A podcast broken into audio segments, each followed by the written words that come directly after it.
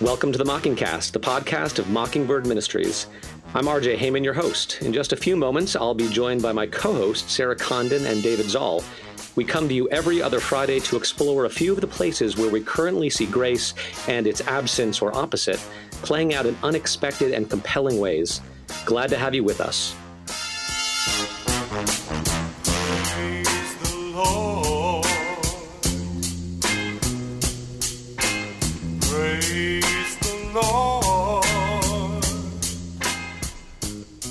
Okay, welcome back to the Mockingcast, episode number two of our sort of new era of broadcasting, podcasting, whatever you call it. It is December fourteenth, and we are getting ever closer to Christmas. And I don't know about you guys, but right here where I am in Charlottesville, it is really beginning to look a lot that way. How is it in Houston? We had snow last week. It was nuts. It was Thursday night. Went outside. There were flurries. I'm like, there's no way this is going to stick. Went to bed. Got up Friday morning. There were two inches of snow on the ground. Our backyard was covered. My thirteen-year-old, fifteen-year-old came down, could not believe it. Got the fifteen-month-old out in the snow for the first time. He didn't quite know what to make of it. But uh, Christmas in Houston, praise God, it was amazing. Wow. I know what you guys need right now is a little bit more time off school. Yes, we do. Oh, my yeah. kids would love that. Yeah, oh my gosh. As soon as I saw that, I mean, everyone else is like, it's going to snow. And I was like, for the love of all that is holy, please do not cancel school tomorrow. I mean, I just assumed there'd at least be a You're delay. You're such a Grinch, you know, Sarah. I love, I here. love uh, snow days. Come on. Where's the little girl? That is because you are from Louise. Connecticut and I'm from Mississippi. And I'm like, nope. Mm-mm, mm. It's cold. You fear the snow. Yeah. Mm. Sarah, you were at school, though, the other day, weren't you? You sent me some stuff that made me cry, basically. Oh, so I got to go to our neighborhood school where my son is in first grade and read to them. I was tasked with talking to them about what it is like to be a published author, which was awesome. But obviously, I can't read from my book, Churchy, The Real Life Adventures of a Wife, Mom, and Priest, because I don't need to complain about the boss that made me wear pantyhose when I worked at the hospital to a room full of first graders. So I couldn't read that, but I could read The Very Persistent Pirate. I actually said to them, I talked a little bit about, you know, my publishing company, Mockingbird, and it's public school. So I did that carefully. Mm-hmm. But then I said, and can you believe we've only published books for adults and we've never published a book for a kid? And they were like, what? And then I was like, until this one. So yeah, so I got to read The Very Persistent Pirate to them, and they had the funniest questions about what it's like to write, and they wanted to know all about the pirate, and they thought the word booty, which, you know, means treasure, was hysterical. It, it was it, it was really awesome. It, it was awesome. I still laugh at booty anytime I read it. they like they they loved it, man. They ate it up. And then the best part is that Mockingbird was able to donate one hundred twenty-five copies of The Very Persistent Pirate to the kids at that school, because we're in a neighborhood that got hit really hard by the hurricane. Mm. A lot of our kids lost their entire libraries. And Dave, I haven't told you this, but it was hard to go through the thank you notes because I know some of those kids really well, and I know the ones that lost everything, and mm. like this, just the sweetest notes that they wrote us. So it was very powerful. Oh gosh, I, I mean, I shared it with C J and Maddie, who wrote the book, and they were just beyond, beyond touched, and it looked, yeah, just glorious. It's kind of why we do what we do, I guess. It was awesome. Oh, my favorite awesome. moment was when they asked me what my editor's name was, and I said his name is David, and they all freaked out because they all knew a David. It was awesome. I was like, could be the same guy. I don't know, oh, guys. Man. Yeah, it was awesome. The enthusiasm of kids is so great. Yeah, that's a good thing when you can get excited because you know someone who has that same name. I mean, that's a incredible, beautiful thing. I don't ever well, get that, Sarah. No one ever no knows someone with my like, name. No. There's no Rutrians out there. I know Rutrian. Oh my gosh, yes. I know a guy. Well, Star Wars, of course, comes out tonight, really, in most places. And tomorrow, I've got tickets to see it both tomorrow and Saturday because I'm that kind of person. But actually, one of them is for a kid's birthday party, and I did not want to see it for the first time with a bunch of seven-year-old. You guys going? Yeah, actually, we have, um, I mean, hopefully this, my, my kids are not going to listen to this podcast. I bought uh, us tickets to like one of those upscale movie theaters with like the reclining seats and the pillows and the, you know, seat side service. And it was not cheap, man. It was like over a hundred bucks for the four tickets, but totally worth it. I mean, 'cause mm. they have no idea. It's going to be a surprise. They think we're going to see Zoolites or something. They're like, we've been to Zoolites four times. Like, well, fifth time's a charm. Bad kids. But my biggest fear is my wife's going to fall asleep, which I'm, I'm pretty sure, I'm pretty sure is going to happen. So I'm just, I'm getting prepared. It's one hundred fifty-two minutes long. Uh, Sarah, do you guys have plans to see this movie? No, I, that's not, I'm, that's not my vibe, guys, but I would definitely, so good. I would definitely take a good solid mom nap if my husband were taking. Yeah, my wife's going to come out very well rested. Very oh, well awesome. rested. Yeah, I took the best nap during Captain Underpants. It's awesome. It so, happens all the yeah. time. We went to see Inside Out, right? She falls asleep five minutes in. She wakes up right at the end. I'm bawling like in the seat next to her. She's like, what is wrong with you? Like, get your act together. My sons are making fun of me, right? And then a few months later, we watched it at home and I have to mop her up off the floor. And she's like, I understand now. I get it. I'm like, yeah, you do. Don't don't mock don't mock the husband. Don't fall asleep in the movie theater. Wasted fifteen bucks on you. I mean, it's like your your kids are captive. It's dark. It's you're really comfortable. It doesn't yeah. matter what time of day it is. And I, we've got a fifteen month old. There's no limit to the amount of sleep Mm-mm. we both need right now. Mm-hmm. So yeah, any opportunity. I started dozing in, in Coco the other day, and it was a good movie too. And then I got I got reproached by Kate. She was like, "What are you doing?" I was like, I was doing, I'm sorry. Anyway, the new U two album is out. I posted a big long review of it today. You know, U two are one of these bands, I think, that everyone, especially of our generation, you can't have kind of not come into contact with them in some form or another. And everyone has an opinion about them. It's hard to talk about them without like heavily qualifying it, or you're too cool for U two, or you're obsessed, or you, you think that they're the most pretentious people on earth. I happen to be a big fan. I've always been a big fan. My dad took me to see the Zooropa tour when we were living in Europe as a kid, and it was just a real watershed for me. But do you guys have any affection for U two? Do you like Bono? Do you not like him? Christians have an even more complicated relationship here, I think, because they become like the banner wavers, or they're not Christian enough. I love U two. Joshua Tree is one of the first albums I ever bought in nineteen eighty-six or seven, whenever it won the, the Grammy. And I just wore that C D out. And then I remember Octune Baby coming out and being so excited. And that opening, you know, gritty Brian Eno guitar riff, just being like, what the heck is this? I was so disappointed and kind of angry about it. And then, of course, Octune Baby is an incredible album and loved it. And my wife actually got me tickets to go see them here live in Houston a few months back. She ended up actually not being able to come because our baby got sick, of course. So I took my fifteen-year-old son and we had a great time. Although I will say early on, he's like, I've never seen so many old white people together in one place. And I was like, you shut your mouth. And you You're like, except church. Yeah, exactly. Uh, exactly. Ooh, ooh. But it was, it was, It was powerful. I mean, it was, I guess it's the second or third yeah. time I'd, see, I'd seen them. I actually, gosh, my my first real girlfriend in high school when I was a sophomore, I took to a U two concert, like the Zoo T V tour, and we swung to With or Without You. It was a moment. Mm. But uh, oh it, was, it was still powerful, man. There, you know, I just, I like Bono because I, I really do think at the end of the day, those guys, they understand the gospel. They really mm-hmm. do. Like, they understand sin. They mm-hmm. understand grace. You know, as Bono said, you know, grace travels outside of karma. And if, if karma is the truth, none of us have any hope, including him. But but he's hoping that grace is the answer, that there's a God out there who's going to forgive him. And then beyond that, I think they really understand the theology of the cross. You know, at this contemporary service we have at Saint Martin's called The Altar, the band sometimes plays Yahweh for the offertory song, which is just such a powerful poem about the the, the theology of the cross.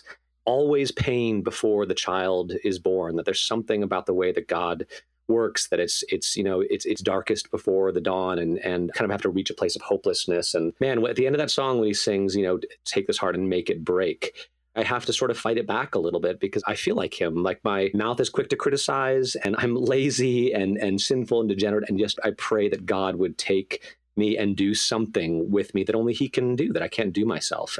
And so he's a bit insufferable, and those glasses are ridiculous, and his haircuts through the years, geez Louise. But he's kept it real for like, they kept like four decades, you know, they've been doing mm. this thing. And at the end of the day, you gotta, you gotta think it's kind of genuine, especially when you see the people he spent time with and You know, he was just as comfortable with like Nelson Mandela as he was with Jesse Helms, mm-hmm. which in and of itself is a, is a, a statement, I think, of his, I don't know, his understanding of the gospel. So I, I'm a fan, as mm. it were. That's awesome. Yeah. Yeah. I love U two. I think they're great. Yeah, I, I think they're awesome. When I was a freshman in high school, my best friend's brother was a freshman at Samford, not Stanford, mm. Samford in Birmingham. And U two played there. Her dad, oh, I'm remembering this now. So I wrote about her in my book. So her dad had just died that year, very suddenly. And he paid for us to come to Birmingham. And he and his girlfriend took us to see U two, and that would have been their beautiful day, that sort of era. Mm-hmm. Mm-hmm. And it was an incredibly, I don't, I, I, the word healing is probably really strong, but I fully understood and still understand why people have such a religious experience when they go to those concerts. Like, it was just mm. really incredible and very special. So yeah, I'm a big fan. The new record, when you guys get some time for it, it's it's better than the last one, and it's not perfect, but it's got a string of songs on the second half of it that are just unbelievable. And just right, in my opinion so far, and maybe I'll regret this one day, but they're up there with some of their classics. And there's a song called Landlady, which is about God, and like in clearly about God. I mean, he's been playing with the feminine and God mm. since, you know, mysterious ways. I mean, it just, he's been doing that forever. It is such a powerful portrait of grace and theology of the cross and assurance, in fact. And it's also really beautiful. There's nothing that feels forced about it, which hasn't always been true of their music. I highly commend it to you, but the album ends with a song called thirteen, which is actually not only the thirteenth track, but it's referencing Psalm thirteen mm. about, Lord, you know, put light to my eyes. And there's this, all this light coming, you know, darkness gathering around the light, you know, that there is a light that we can't always see. And his prayer is sort of, don't let it go out. And for me at Advent, I wonder if they timed it that way, mm. because I think that they went back and worked on some of the songs after Brexit or after the election, and I could tell where they did that. I'm not sure it was the right move, but you know, they don't consult me when they do these things. But it's um, there's some great stuff about Syria, and he always loves to sort of preach to America as a, in a kind of like affectionate way. But that stuff kind of falls. America as an idea usually falls flat with me personally. But when Bono gets into the soul of it, which is what he does on Landlady and the little things that give you away, which is really a dark night of the soul. And then thirteen, and love is bigger than anything in its way. I mean, the chorus of that last one, which is such a slogan, you know, you're like, oh, you roll your eyes, Bono, come on, love is bigger than anything in its way. But the, the chorus is actually, if I could only hear myself when I say love is bigger than anything in its way. Mm. And it's what he's trying to convey to his children. And it is this Easter morning song that is just anthemic in all the right ways, even though the critics sort of say it sounds like Coldplay, but of course Coldplay sound like mm-hmm. you like, too. Right. Oh, seriously. And, yeah, yeah. and, and, and yeah, who even cares if the, who cares who they're sounding like? They are so much themselves, and it matters whether the song works or not. And I feel like the song works extremely well. So I commend it to you and to our listeners. But let's actually shift gears away from U two, because we've got some slightly more serious stuff to talk about. Did you guys get a chance to watch that video of Chamath, I'm going to murder this last name, Palihapitiya, the guy who was talking to all the M B A students at yeah. Stanford? Do you get a load yeah. of this guy? He's um, It was intense. It was very intense, and it's kind in of prophetic. Way, like in a great way. Clearly yeah. a, a truth teller of a guy. This has been making the rounds. It's a video on YouTube with this guy Chamath, who is a venture capitalist. He's the co-owner of the Golden State Warriors, and he was instrumental in the early years of Facebook. He's yet another one of these social media executives who has forsworn their work. When the interviewer asked him about it, he says, I feel tremendous guilt. And he's talking about his role in social media. He says, we have created tools that are ripping apart the social fabric of how society works. The short-term dopamine-driven feedback loops that we have created are destroying how society works. No civil discourse, no cooperation, misinformation, mistruth. And it's not an American problem. This is not about Russian ads. This is a global problem, eroding the core foundations of how people behave sort of between each other. And he says, I don't have a solution. My solution is that I just don't use these tools anymore. And I haven't for years. I mean, he goes on to really pinpoint kind of an increasingly accepted criticism, I think. He says, we curate our lives around this perceived sense of perfection because we get rewarded in these short-term signals, hearts, likes, thumbs up, And we conflate that with value and conflate it with truth. And instead, what it is really is, is fake, brittle popularity that's short-term, that leaves you even more vacant and empty than before you did it, because it forces you into this vicious cycle about what's the next thing I need to do because I need it back. And think about that compounded by two billion people. And you don't realize it, but you're being programmed. It was unintentional, because speaking as someone who was there in the back rooms while these things were being developed. But now you've got to decide how much you want to give up. Now, I mean, this is something we've talked about many times in the past, but it bears repeating and revisiting ad nauseum, especially at the end of two thousand seventeen, this social media toxicity that seems to be tearing the fabric, as he says. Do you guys think he's going too far? What do you do with what he I mean, says? It's a very, I'll say, Dave, it's a very, it's a very present issue for me and my wife, because we have a fifteen-year-old and a thirteen-year-old, and I love them and I want to give them what they want for Christmas. And so two years ago, uh, they both got iPhones, and it's been a little, I, I don't know, we, we, we wrestle with it because they spend a lot of time on their phones, you know, watching YouTube videos or going through um, their, their uh, you know, not Instagram, but Snap, I don't know, Snapchat or in their feeds, basically, and just reading stories. And and I go back and forth because they're not hermits. You know, they they get out there. They've got friends. They have interests. You know, they love sports and playing guitar. And, and they get together with their friends and play guitar. And even things like, you know, when they play Xbox or P S four, by and large, they're playing with their friends. You know, they're not sitting at home just doing it alone. Like, it was funny. I was talking with Josh, Sarah's husband, about him getting his first Um, N E S, you know, Nintendo Entertainment System, because we were talking about Christmas stuff. And I said, he said it was no social stuff. It was just me in a room alone playing Zelda. That's it. But, you know, our thirteen-year-old will sit upstairs and he'll be chatting with three or four friends as they're um, playing, you know, World War Two, Call of Duty, or Madden eighteen, or whatever it is. So I struggle with it. The hopeful part of me wants to believe that because it's such an integral part of their upbringing, they'll have very highly developed B S meters, and that they're not going to let it totally take over their lives. The, the fearful side is that Atlantic article, remember, from a few months back about, you know, our, our smartphones destroying a generation. And it's like, oh, you know. But I thought about, you know, today, I, I remember a story my father told me once, who grew up in a small town in Holland, and whose father was a like innkeeper and bartender and a little bit of a farmer. And his dad used to tell him not to read books because it was going to make him want things. Mm-hmm. And so I, I'm always a little skeptical. Like, the things we call classics now in the twenty-first century were pulp fiction. And, and you know, Jules Verne was destroying kids' minds in the eighteen fifties or whatever. So I go back and forth. We're struggling with it, to be honest. I sort of want to make them watch that video and be like, what do you guys think? And they're just going to roll their eyes and be like, this is absurd. So...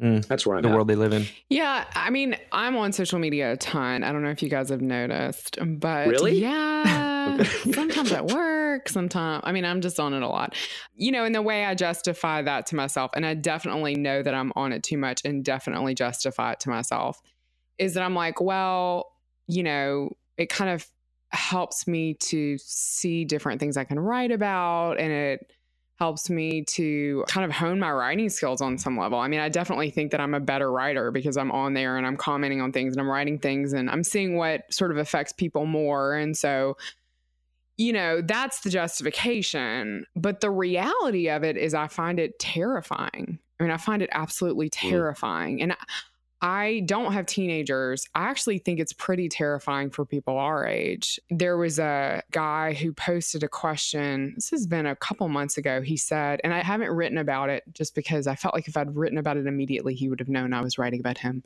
But he said, how can I, you know, I have all these friends on here and I have this whole community on here. And like, you know, I just want to know how I can go deeper with this. And, and you know, like, he's Christian. It was like, how can this feel more contemplative was his question, which was very strange to me.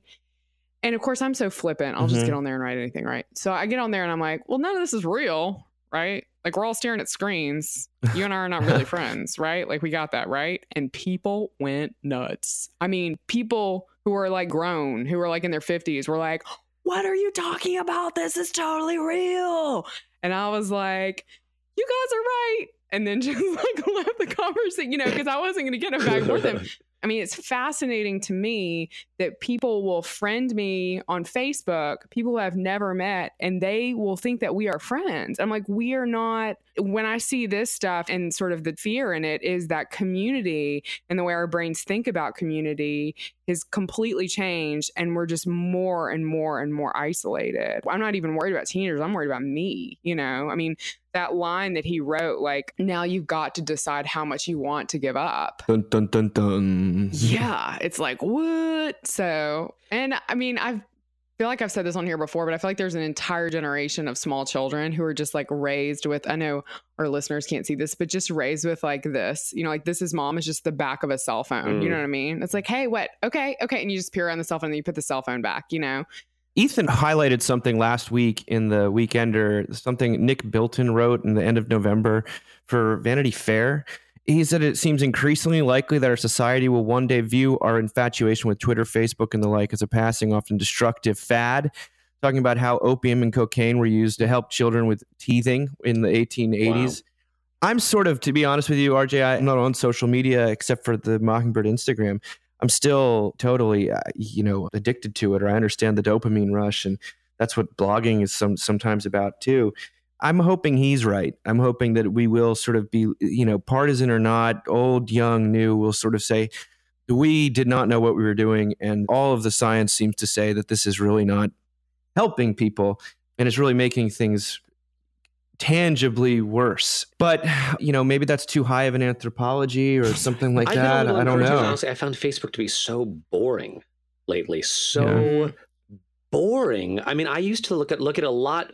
more. And now, I mean, I just, I'm so tired of the endless politics. Like every so often yeah. I'll see a thoughtful conversation and I'm like, thank God. And don't get me wrong, I still check it at least every day. But, ooh, and I'm just, I have no interest in Instagram. I, I'm, I'm I'm showing my age now, you know, I'm I'm forty-one, you know, Instagram holds no mm-hmm. appeal for me. I'm not going to get on some other social media platform, Twitter. I'm, I'm just not. Bleh. Facebook is really the one kind of keep up with people you vaguely know and judge them. Or if we, or feel judged by them, but it's gotten kind of boring, honestly. Well, the yeah. sense of that, that what he says, that perceived sense of perfection, which is the law as we know, or as at least in theory we know, I think that that's really, how to say it. I mean, I think that that's really corrosive to people. I love how he concludes later on, he sort of castigates his audience and says that he doesn't want people to think they're too smart to fall for what social media does to you because yeah. they go to Stanford. He says, your best and brightest are the most likely to fall for it because you've been checkboxing your entire life, going from one thing to the next. And I do find that to be deeply true. Mm-hmm. I mean, it reminded me of this other thing that we wanted to highlight about exercise, the Consumerist Church of Fitness classes written by this wonderful writer. Her name is Zan Romanoff. I'm not a big exercise class person. Sarah, you know, you gave a talk recently at Mockingbird that was very colorful on the about interactions on the, the oh, treadmill. Yeah. But I do know that people do this. She goes through the ways exercise classes have come to function as churches. They're providing people with community and being able to sort of get re-embodied, you know, and that there's a ritual people go to.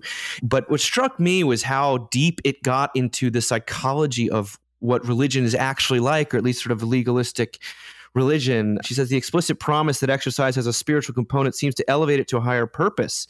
Instead of focusing solely on health and the attractiveness of the body, it suggests fitness is a gateway to a much larger and more lasting state of happiness and fulfillment, much like some religious practice. The idea is that if you can find your good self, your inner self, your higher self on a bike, then you can also do it when you're out in the world.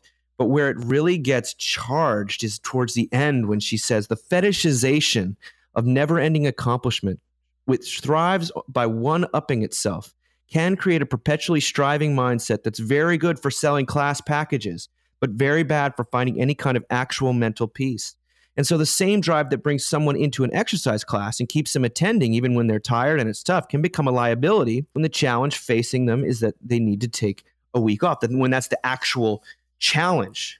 She says, you know, there's a great line in there about accountability, which that sounds like some of the SoulCycle people have stolen liberally from the Bible and from youth pastors throughout the ages and country. Um, Thanks, youth pastors. Hey, I love you. I, I was a youth pastor. So was R J. Uh, yes, indeed. Having teachers who are willing to insist on slowing students down is particularly critical because the obsession with harder and the equation of harder and better when it comes to exercise isn't just coming from within or out of the mouths of instructors. We live in a culture that fetishizes intensity as a path to purity and considers purity a form of desirable perfection. We cannot necessarily trust ourselves to know when to stop, but there is a spirituality to be found in slowing down and stopping. It's just that there's not as much profit, and so there aren't as many examples for us of how it might be done. Slowing down, Christmas season, exercise. Yeah. Shoot from the hip, Sarah. What do you think? Well, it reminded me of that episode from The Unbreakable, Kimmy Schmidt. Did you guys ever watch that show? I've seen the first season. I love it. Okay. It's the second season in which this happened. So Jenna Moroni plays like the fancy Manhattanite rich wife, and she and her husband's marriage starts to fall apart. He's cheating on her.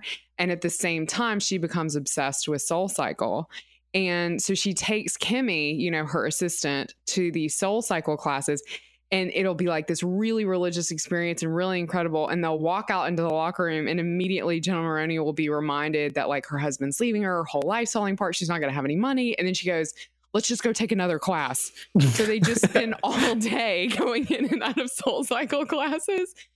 I mean, I see this a ton, like among women my age. This is like a thing that everyone is doing. Everyone, I mean, you know, I was with a mom's group at our church a couple of weeks ago, and just this pressure to look good, right, gets coupled with this sort of faux spirituality. And then you can justify it. I mean, as she said, like, there's no end to the justification of like, I have to go to classes. I have to go to classes.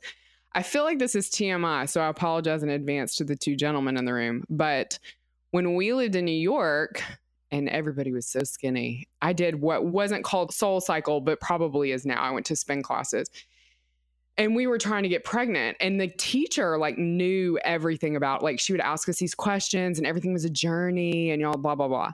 And I was having a conversation with her one morning, and I said, you know, my husband and I were really, you know, we really want to get pregnant. It took us a while to get pregnant with our son. And she's like, oh, well, you should stop doing these classes because women typically don't ovulate when they do this much spin. And I was like, what?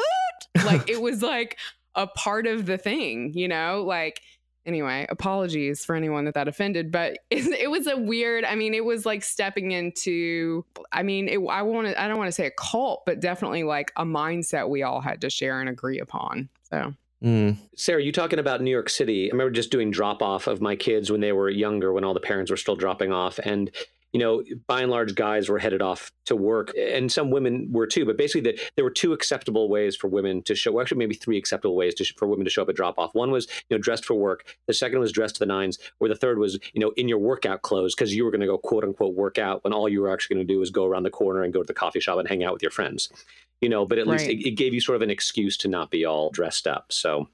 I don't know. Yeah. I mean, it's a whole identity that women have now. Like, we don't just stay at home, right? Like, that's got its own weight to it, even saying it that way. But we're not just at home. Like, we're also like working out yeah. all the time. And yeah. we have this whole, you know, I mean, I have a friend who's very involved in yoga, and it, it's referred to as a community. I mean, I think it was Nadia Bolz-Weber who was like, who obviously is very into exercise, right? But who said something like, you know, your yoga teacher's not going to show up with a casserole when your mom dies. I mean... Hmm. You know, mm. I mean, and great if they do. I want to say great if your yoga teacher does. But when I read stuff like this, like I, I feel like a lot of this stuff stops at the door. Mm-hmm. I just wonder how genuine this is. I'm only nice to people because Jesus loves me, for the record. You know what I mean? Like, if it were just yoga or spin class, I would not be nice to people. But like, I'm only nice to people because I wake up in the morning and I'm like, oh, my God, Jesus still loves me. That's crazy. You know? Yeah. So well, it certainly plays into... It's a religion of law, that amorphous law, you know, what is your best if you've never, you know, what, what is your higher self, your full potential? That's a very difficult goal to have in life. It plays into our works, righteousness. And it, I mean, I think health is not a bad thing. I mean, who, who doesn't want to be healthy? Who wants to, you know, we all want to feel a little better. And the issue becomes when people are basically Sunday morning, all the gyms are packed and the churches are empty. What's going on there? And people are running to the law, I think. And I don't blame them because I do it and we all do it. But I, I, I cannot help but be grateful for a God that runs after us mm. and, and actually, and, uh, you know, runs, haha, you know, um, get it. Yeah, well, and that's probably as good a segue as we're going to have to the final piece here, which of course is the more theological one. A couple of years ago, Ethan posted this wonderful devotion from Will Willimon from that one of a book of devotions about Advent and Christmas called Watch for the Light. And he talks about Christmas. It actually plays directly into this exercise thing of wanting to achieve and to master and to progress. He says, consider what we do at Christmas, the so-called season of giving. We enjoy thinking of ourselves as basically generous, benevolent, giving people. There's one reason why everyone, even the nominally religious, love Christmas. Christmas is a season to celebrate our alleged generosity. Yet I suggest we are better givers than getters, not because we are generous people, but because we are proud, arrogant people. The Christmas story is not about how blessed it is to be givers, but about how essential it is to see ourselves as receivers. We prefer to think of ourselves as givers, powerful, competent, self-sufficient, capable people whose goodness motivates us to employ some of our power, competence, and gifts for the benefit of the less fortunate, which is a direct contradiction of the biblical account of the first Christmas. There we are portrayed not as the givers we wish we were, but as the receivers we are. This is often the way God loves us, with gifts we thought we didn't need, which transform us into people we don't necessarily want to be. With our advanced degrees, armies, government programs, material comforts, and self-fulfillment techniques, we assume that religion is about giving a little of our power in order to confirm to ourselves that we are indeed as self-sufficient as we claim. Then this stranger comes to us, blesses us with a gift, and calls us to see ourselves as we are, empty-handed recipients of a gracious God who, rather than leave us to our own devices, gave us a baby.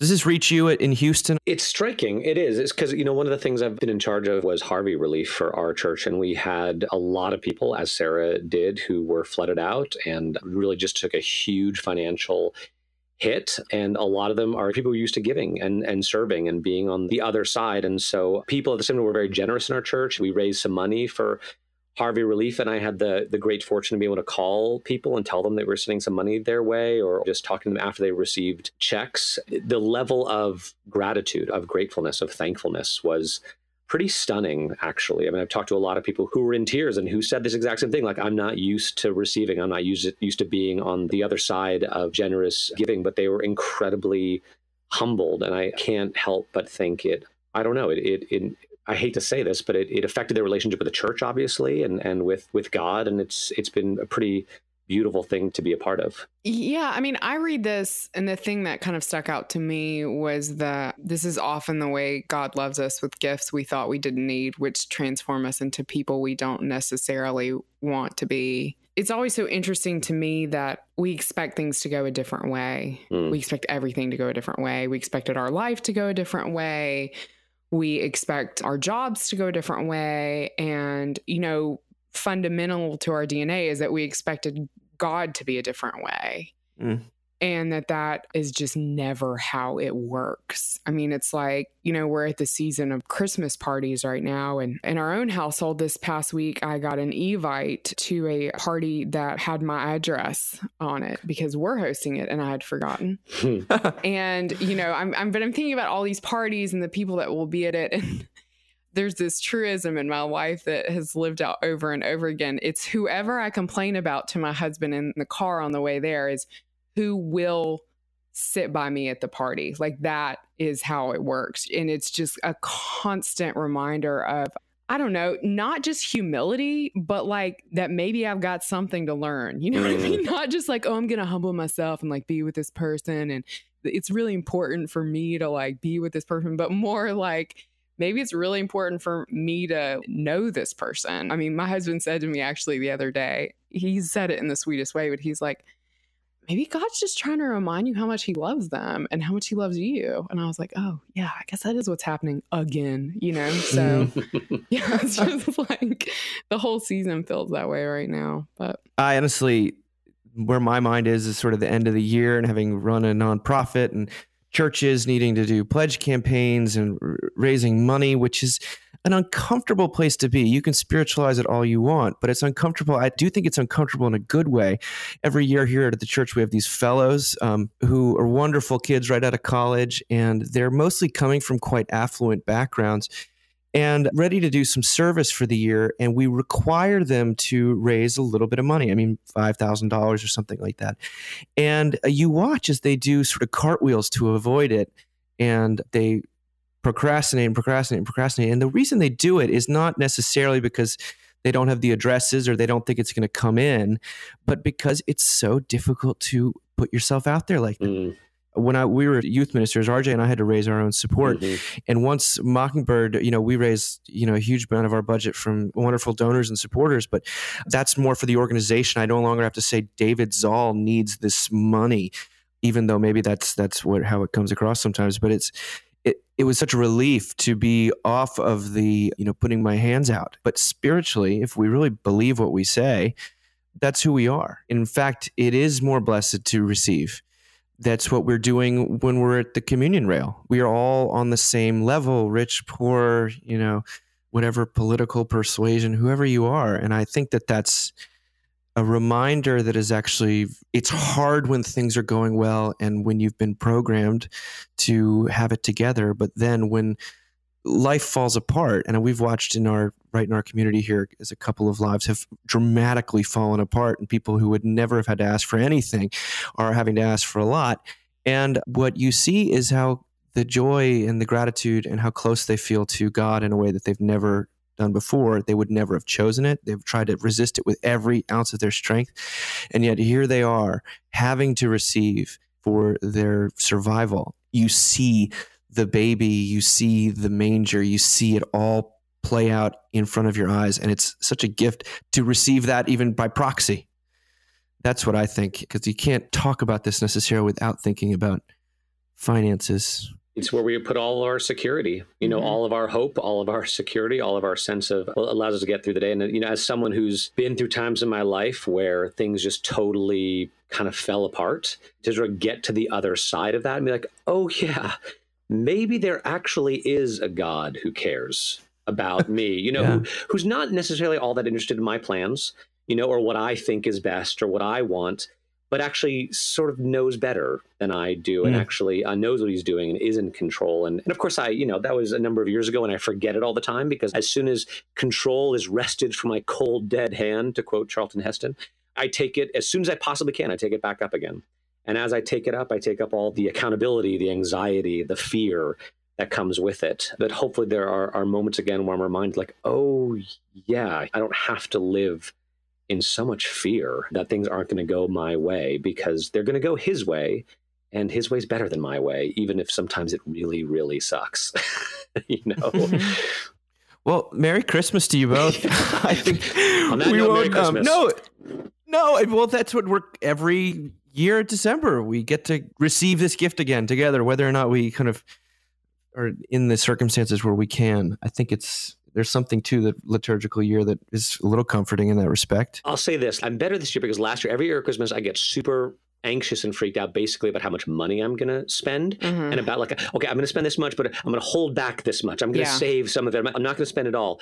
And then I think finally last year, I said to my wife, I'm just realizing we are going to spend all the money. Yeah. All the money shall be spent. Yeah. There will be none left. Yeah.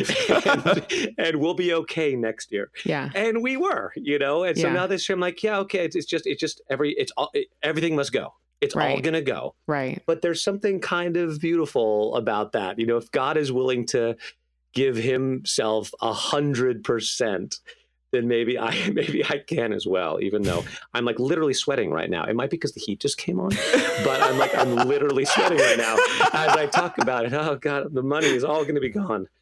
Um, praise God. Praise God. We'll make it to next year. Yeah, the money stuff is terrifying. I mean, I last Monday, so I always find really anxious things to do at about eight a.m. on the one day my husband officially has off, which is Mondays.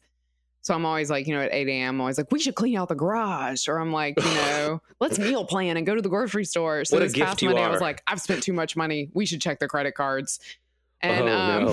Yeah. Oh, what? That's the worst idea I've ever heard. I'm an amazing wife. oh, so, my gosh. Um, so, so we checked the credit cards, which were actually not that bad. But sometimes I just, I feel like I feel the weight of my D N A. Like I feel like I just have this like internal, like emaciated, Louisianian from like eighteen forty-six that's like ruling my body. And sometimes she's just like, we don't have anything, we're all gonna starve, you know, and like that kicks in like every December. And so fight or flight. Yeah. And there's and there's no yeah. trust in God, right? God God for her no, for, in eighteen forty-six there is, no is like only to be feared um, and not to be trusted um, because the other shoe's going to drop, right? Somebody's about to die from diphtheria. It's happening. So, um, yeah, it's just, uh, it's, a, it is a, you know, it's such a funny thing to call. And I was like, oh, we haven't spent nearly as much money as I thought we had. And then I'm like, oh, why am I, am I just. It's so early in the month. Like, you're don't get cocky, Sarah. It's, it's so early. And I had that thought too, but it's also just like, am I trying to reject the gift before it's even gotten here? Do you know what I mean? Am I trying yeah. to make this about my anxiety and my worry and Oof. what are we doing this season? Blah, blah, blah. Instead of just being like, oh my word, like this thing is happening in this manger. Like this is the thing that saves me from it all. Am I going to mm. busy myself so I don't have to acknowledge how much I need that? Mm. Well, let's wrap it up there. I'll read uh, the third beautiful verse of It Came Upon a Midnight Clear. Since we won't be back till after the new year, probably the first week in the new year, I'm thinking like the end of that first week. But maybe you know this, this is my favorite Christmas Carol verse. O ye beneath life's crushing load, whose forms are bending low, who toil along the climbing way with painful steps and slow. Look now, for glad and golden hours come swiftly on the wing. O rest beside the weary road and hear the angels sing. Pray that we all hear those angels. Thank you, guys. I will talk to you soon. Thank you, listeners. Thank you all those who, who are supporting Mockingbird, because we sure we sure need it. We are so grateful to be taken care of and to get to do this for you and with you. Thanks, Dave. Merry Christmas. Merry Christmas. All right, much love to you both. Merry Christmas. Bye.